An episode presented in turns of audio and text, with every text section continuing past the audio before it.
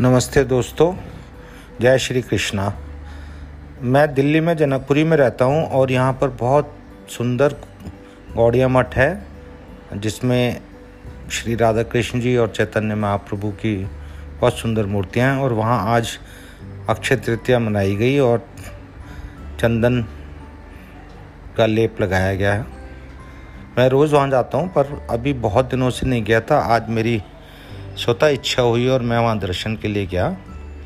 और, पट खुलने में थोड़ी देर थी और जैसे ही खुलने का समय हुआ तो मैं उठा और सीढ़ियों पर मुझे बीस रुपये पड़े हुए मिले, जो मैंने वहाँ पर भक्ति भाव से चढ़ा दिए। जब मैं घर वापस आया और मैंने अपनी पत्नी को प्रसाद दिया और उनको बताया कि आज गौड़िया मठ में अक्षय तृतीया मनाई गई है तो बोली हाँ मुझे मालूम है, मैंने कहा, आपको कैसे पता? तो उन्होंने कहा, आज मैं जब गाड़ी में नीचे बैठी हुई थी, हम लोग कहीं जा रहे थे तो वो पहले जाके गाड़ी में बैठ गए थे।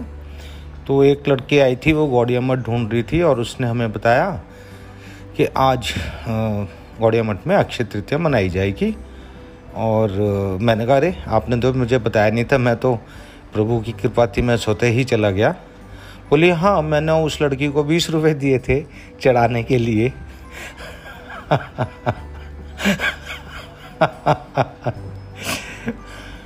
प्रभु की लीला, हरि बोल।